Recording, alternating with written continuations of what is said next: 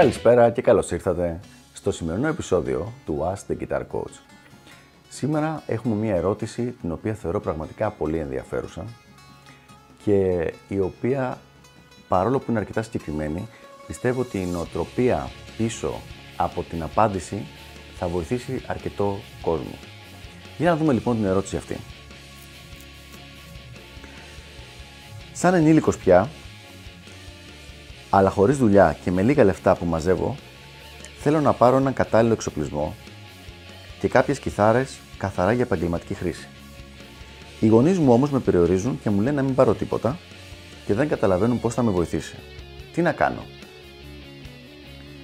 Κάπως μεγάλη ερώτηση, αλλά νομίζω ότι είναι αρκετά σημαντική και την έγραψα ακριβώς όπως μου την έχει στείλει το παιδί που την έστειλα. Θα πάρουμε το θέμα από αρκετά από την αρχή πριν πάμε στο κιθαριστικό κομμάτι.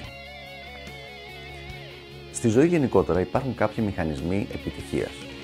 Κάποιοι μηχανισμοί, κάποιες, κάποιος τρόπος με τον οποίο βλέπεις τα πράγματα, οι οποίοι τρόποι αυτοί σε βοηθάνε με πολύ μεγαλύτερη σταθερότητα το να πετύχεις το στόχο σου και να γίνεις αρκετά πιο επιτυχημένος και ευτυχισμένος σε αυτά που έχεις διαλέξει. Ένας πολύ μεγάλος μηχανισμός επιτυχίας είναι το να είσαι επίμονος και υπομονετικός. Επίμονος σημαίνει ότι συνεχίζεις όταν, δεν, όταν υπάρχει μια δυσκολία, υπομονετικός σημαίνει ότι ακόμα και αν δεν υπάρχει κάποια δυσκολία, το κάνεις αυτό το πράγμα για πολύ πολύ μεγάλο χρονικό διάστημα έτσι ώστε να μπορέσεις να φτάσεις στους στόχους. Αυτό είναι ένας πολύ μεγάλος μηχανισμός επιτυχίας. Ο άλλος είναι η αντίσταση στην κοινωνική πίεση. Η κοινωνική πίεση έρχεται από τους φίλους, από την οικογένεια, από το περιβάλλον δουλειάς, από το heteronymity, από οπουδήποτε. Αυτοί οι δύο λοιπόν μεγάλοι μηχανισμοί θα έχουν πολύ μεγάλη σημασία στο αν θα, και εφόσον θα μπορέσει να φτάσεις τους στόχους σου στην κιθάρα. Για να το πάμε λοιπόν τώρα πια συγκεκριμένα στο θέμα της μουσικής. Θα δώσω ένα προσωπικό παράδειγμα. Όταν ήμουν και εγώ σχετικά μικρό παιδάκι, ήμουν 15, 16, 17 χρονών, έπαιζα από τότε φλαμέγκο, μελετούσα φλαμέγκο κιθάρα, μελετούσα και ηλεκτρική κιθάρα.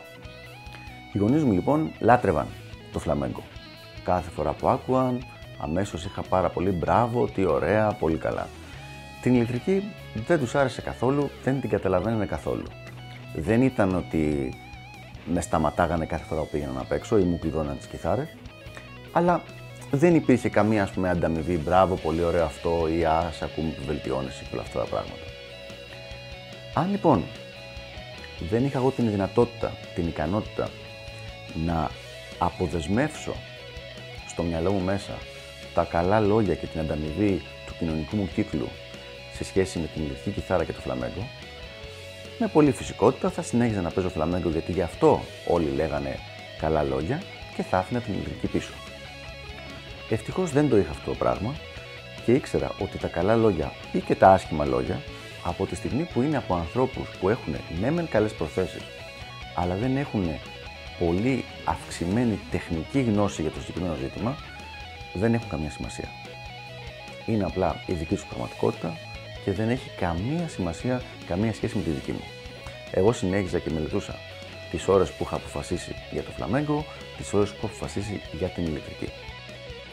Τι σε συμβουλεύω λοιπόν; Συμβουλεύω στο συγκεκριμένο θέμα να αγνοήσεις και τους γονείς σου και όλο τον υπόλοιπο κόσμο. Έχουν καλές προθέσεις, αλλά δεν έχουν σωστή γνώση του αντικειμένου. Όπως ακριβώς, αν είχες πάθει ομιγέννητο μια κρίση σκολικοδίτιδας και οι γονείς σου δεν ήταν γιατροί, αλλά σίγουρα σε αγαπάνε και σίγουρα αυτοί έχουν τις καλύτερες προθέσεις για σένα, αλλά δεν θα δίνεις έναν ιστέρι στο, στη μητέρα σου και στον πατέρα σου για να σου κάνουν την εγχείρηση, απλά και μόνο επειδή έχουν καλές προθέσεις, έτσι ακριβώς είναι και στο θέμα της κιθάρας. Άλλο οι καλές προθέσεις, άλλο η γνώση. Αν εσύ κρίνεις ή αν έχεις μάθει από ανθρώπους που είναι πιο προχωρημένοι από τον καθηγητή σου ότι χρειάζεται να κάνεις upgrade στον εξοπλισμό σου, να πας και να κάνεις. Και να μην ακούσεις καθόλου το τι σου λέει το κοινωνικό σου, ο κοινωνικός σου περίγυρος. Αυτή λοιπόν είναι η δική μου συμβουλή. Αλλά θα το πάω ένα κλικ παραπέρα και ελπίζω να μην το πάρεις στραβά προσωπικά. Δεν είναι δουλειά των γονιών σου, των φίλων σου, της κοπέλας σου να σε υποστηρίζουν και να σε βοηθάνε σε ό,τι εσύ από μόνος σου έχεις αποφασίσει να κάνεις. Έχω αναφερθεί και σε προηγούμενο βίντεο στο πράγμα.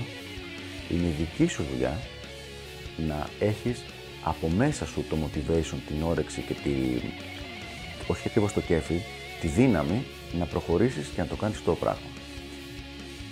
Όταν θέλεις να πετύχεις κάτι, δεν είναι καλή ιδέα να κοιτάς συνέχεια γύρω-γύρω κατά πόσο είναι αυτό το πράγμα αποδεκτό από τον υπόλοιπο κόσμο. Θες να κάνεις κάτι το οποίο έχει σημασία για σένα, πρέπει να ανοίξεις το δικό σου δρόμο. Αυτό δεν σημαίνει ότι δεν θα έχεις ανθρώπους δίπλα σου, αλλά σημαίνει ότι δεν είναι υποχρεωμένοι όλοι αυτοί να καταλαβαίνουν τι θες να κάνεις και να σου δίνουν τον, την αμέριστη υποστήριξή τους.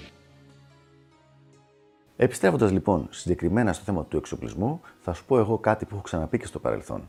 Κάθε 6 με κάθε 12 μήνες ένα μεγάλο upgrade στον εξοπλισμό σου. Α πάρουμε, επειδή είμαστε και σε φάση κρίσης στην Ελλάδα, κάθε 12 μήνες, μία φορά το χρόνο λοιπόν, ένα μεγάλο upgrade.